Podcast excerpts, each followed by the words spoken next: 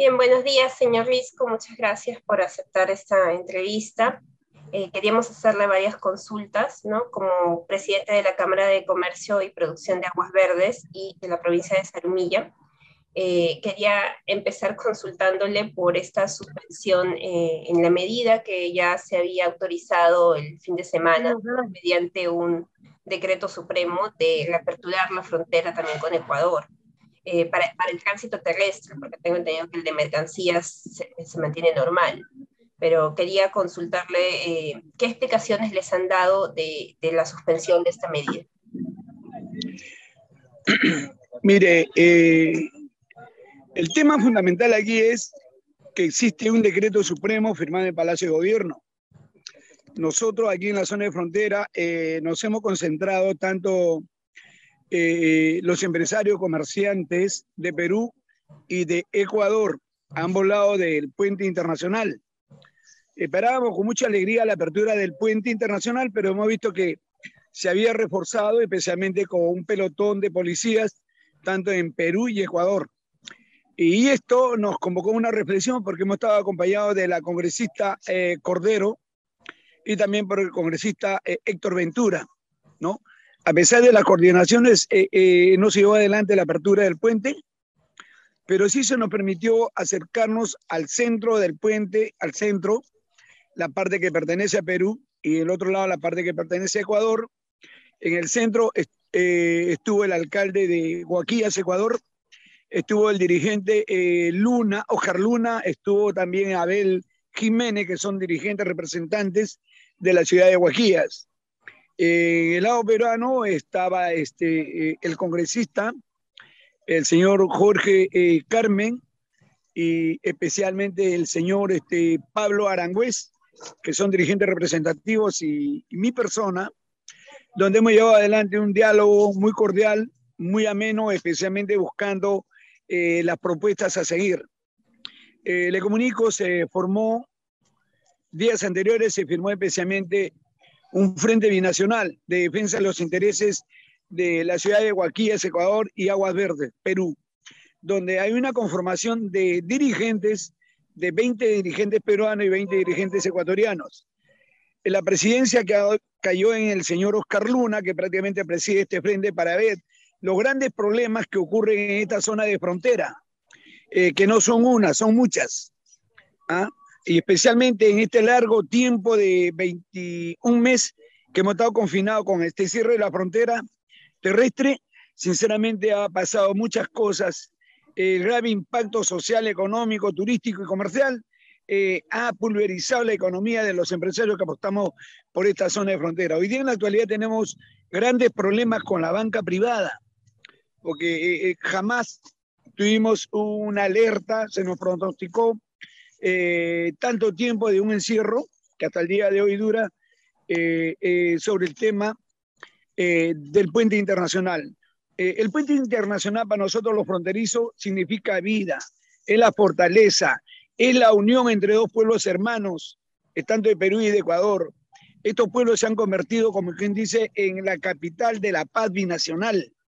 ¿Sí? Tanto Guaquilla y Aguas Verdes eh, somos un promedio de 150 habitantes en esta zona. Solamente nos separa el puente internacional, ¿no? Tenemos la misma historia, quizá la misma gastronomía, el mismo folclore, si tenemos en cuenta que la gran población son migrantes que venimos del interior del país, tanto de, eh, eh, en territorio peruano y en territorio ecuatoriano. Casi el 5% podemos decir que somos son nativos de esta zona. El tema fundamental aquí es que esperamos con ansia la verdadera reactivación económica de la región Tumbes. Cuando nosotros trabajamos, trabajamos por la región Tumbes. Hemos, hemos enviado cientos documentos a Palacio de Gobierno a los diferentes presidentes desde el año pasado. En la actualidad ya también hemos remitido al actual presidente, al ministro de Relaciones Exteriores, hemos remitido a Cancillería de Perú y Ecuador, hemos remitido documentos especialmente al Consejo de Ministros, al ministro de Salud para ver el tema eh, eh, eh, sanitario, pero solamente nos dan unas respuestas de trámite en un lugar, otra oficina y otra oficina en sí no tenemos nada concreto, pero el día de ayer para nosotros, sinceramente, era consolidar el inicio de la reactivación económica y se ha frustrado, sinceramente. De acuerdo.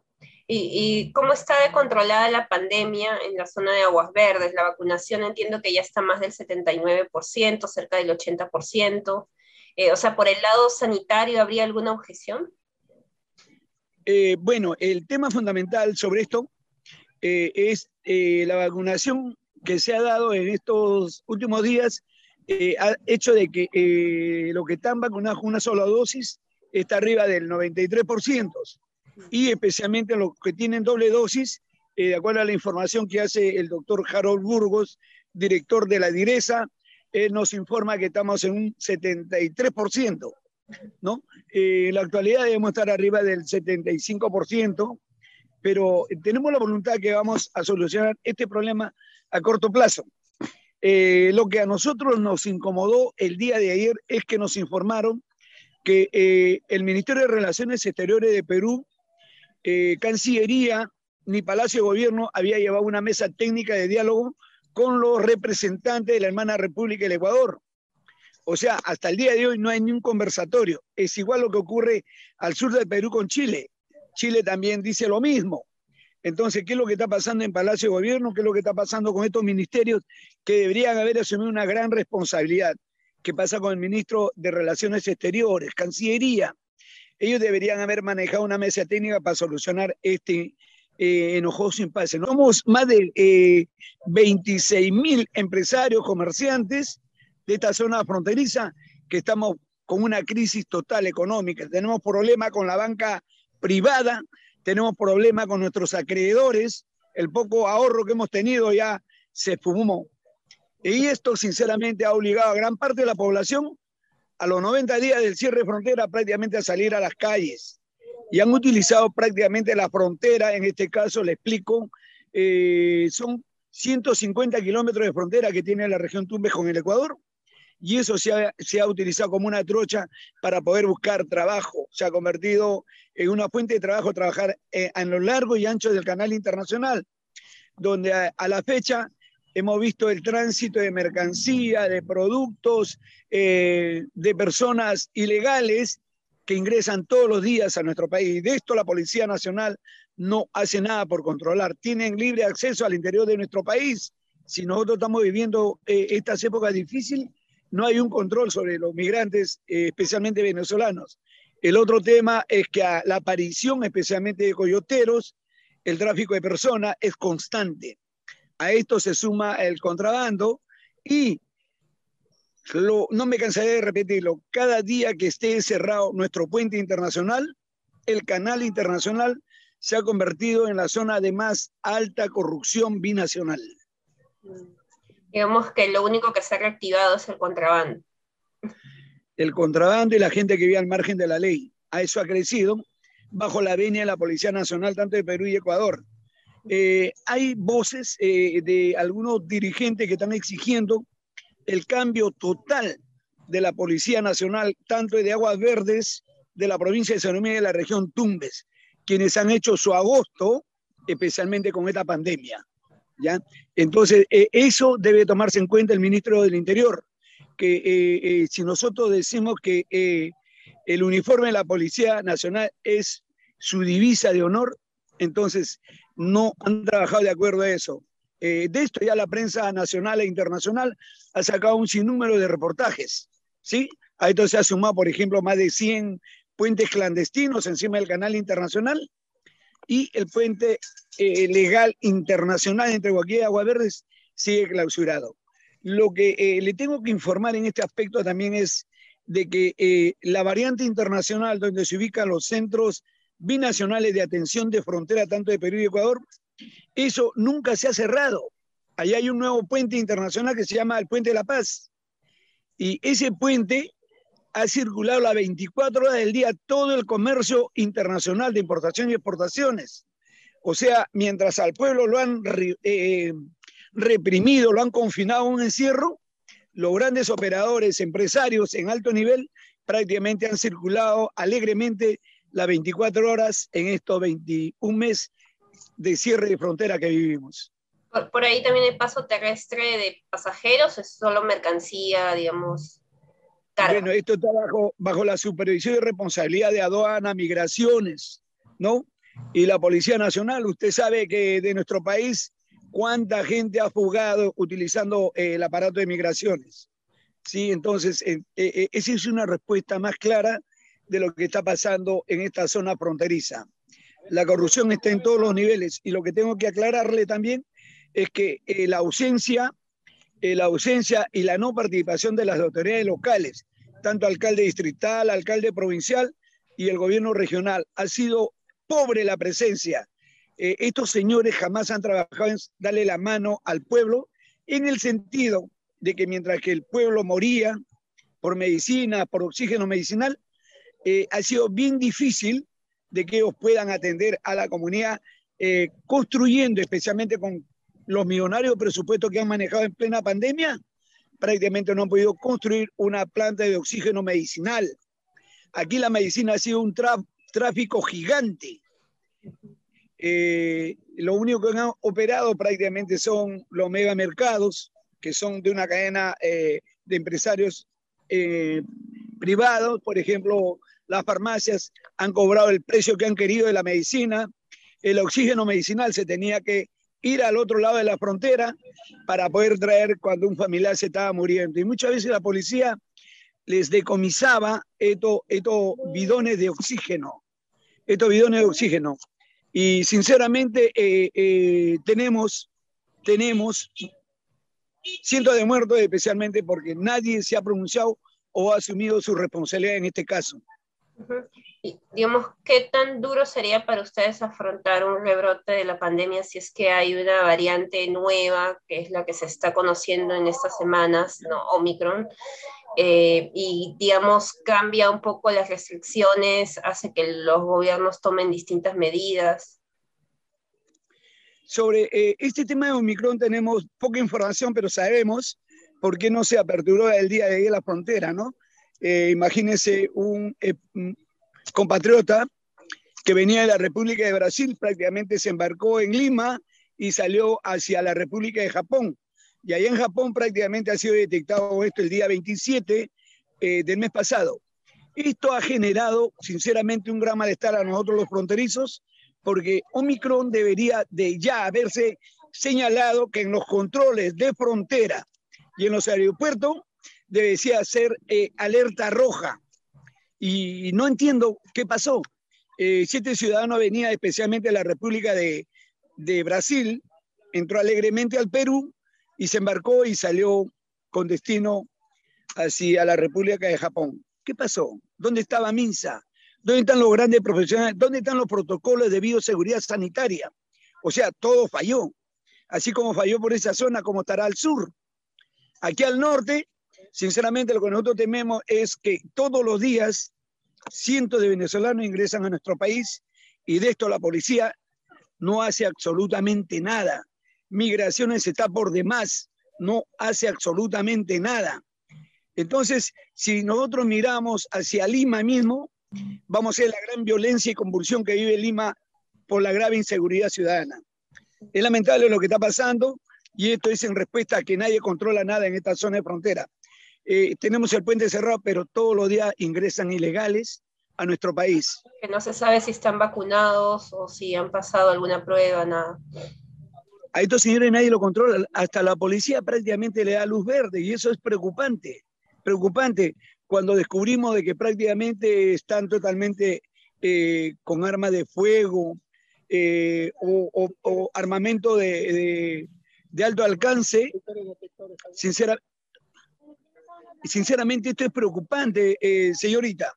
Es preocupante porque nadie revisa una mochila, nadie revisa un maletín y ellos pasan todos los días que fácilmente allá en Lima, en Chiclayo, en Trujillo, ellos no sé de qué manera eh, se agencian de, de, motos lineales, se agencian de autos. Eh, entonces, imagínense, y encima armamento, el armamento lo compran en el Perú o lo traen. Eso quedará prácticamente para el servicio de inteligencia que haga las respectivas investigaciones. Y esto sí, sinceramente preocupa. Vale. Y por lo que me comenta, también en Guaquillas hay un interés de abrir la frontera. ¿Cómo, están ellos con el manejo de la pandemia? Porque es un sitio donde hay una fuerte ola migratoria. Mire, eh, Ecuador Ecuador eh, tiene vacunación de sobra. Tal es el caso que hará eh, mes y medio eh, donó para Tumbes más de 360 mil vacunas. ¿Ya? Una gran cantidad de vacunas, de dosis. Y sinceramente, Guaquillas, especialmente, que es la ciudad hermana con aguas verdes, ellos están arriba del 90% de vacunados. De acuerdo. Y podrían tener un mayor control también de las migraciones, porque al abrir Ecuador, pues se mantiene la ola de migración venezolana que hemos tenido en los últimos años. Mire, el tema de migraciones, sinceramente, eh, es incontrolable en esta zona. Más bien Ecuador se alegra porque prácticamente eh, estos ciudadanos eh, cruzan rápidamente hacia el territorio peruano. De acuerdo. ¿Qué, tan importante va a ser para ustedes cuando finalmente se, si es que se evalúa para que se levante la, frontera, por ejemplo, si se levantara en diciembre, sería bueno para su campaña navideña? Señorita, a esta hora, Agua Verde, que es un emporio comercial similar a, Gamarra, estamos operando solamente con un 5% del capital humano que vienen a visitarnos. O sea, el 95% de nuestros clientes no están llegando porque no se arriesgan a cruzar la frontera con destino a Perú. Pero en Guaquillas, estos clientes que tenemos, sí prácticamente ha florecido un nuevo mercado comercial, dado que eh, los productos de Perú están cruzando alegremente por el canal internacional. Eso se está dando. Es más, ¿no? Teníamos que nosotros poner el dedo en la llaga cierta mercadería cruza especialmente por carpitas, teniendo la frontera cerrada, prácticamente eh, están utilizando RUP, RUP, y estos RUP, Sunalo se entrega alegremente a comerciantes que no tienen ni local, ni tienda, ni destino final. Y eso sí nos preocupa mucho porque eh, las autoridades que tienen que ejercer prácticamente la ley no lo están haciendo, no lo están haciendo. Y eso también es algo de la debilidad que está ocurriendo aquí en esta zona de frontera. El tráfico de los RUP en manos de terceras personas o eh, podríamos decir de, de, personajes que se llegan a la estiva, pero están metidos en ese sistema. De acuerdo, señor Risco. Muchas gracias por, por ese panorama. ¿Cuál sería su última recomendación, digamos, para las autoridades que tienen que hacer estas coordinaciones con el país este, vecino? Bien, solamente que cumplan que cumplan sus funciones en los cargos que tienen, que hagan cumplir la ley, porque sinceramente aquí nadie está haciendo cumplir la ley, que asuman su responsabilidad tanto el, ministro de Relaciones Exteriores, cancillerías, el presidente se va a emitir otro decreto supremo, que piense bien el tipo de decreto supremo que está eh, emitiendo, porque sinceramente aquí en la frontera el decreto supremo no ha tenido ni un valor el día de ayer y el general de la Policía Nacional del Perú dijo que la frontera no se abre por orden del general, ¿no? Así están las cosas, ¿no? O sea, el orden jerárquico aquí se vulnera constantemente. Es más, ¿no? Si se apertura el puente internacional, tenganlo por seguro que se reactivará la economía, la economía, el turismo, eh, eh, los comercios, como por arte de imagen en esta zona de frontera. Tenemos cadena de hoteles de rango de turístico, eh, de cinco estrellas, que están paralizados, sí, están vacíos. Tumbes goza de una excelente gastronomía, ¿sí? Marina, que es muy apetecible tanto para nacionales y extranjeros, y ese aparato está detenido. Ahora, el sistema comercial, ya le he dicho, eh, agua verde languidece, todos estamos endeudados, todos estamos eh, ya prácticamente metidos en Infocor, la quiebra es total, la banca privada prácticamente ya está empezando a rematar nuestros locales comerciales, eh, nuestras viviendas, y esa es la gran preocupación que tenemos actualmente. Si esta frontera no, se reactiva, la crisis será mucho más grande. De acuerdo, muchas gracias, señor Risco.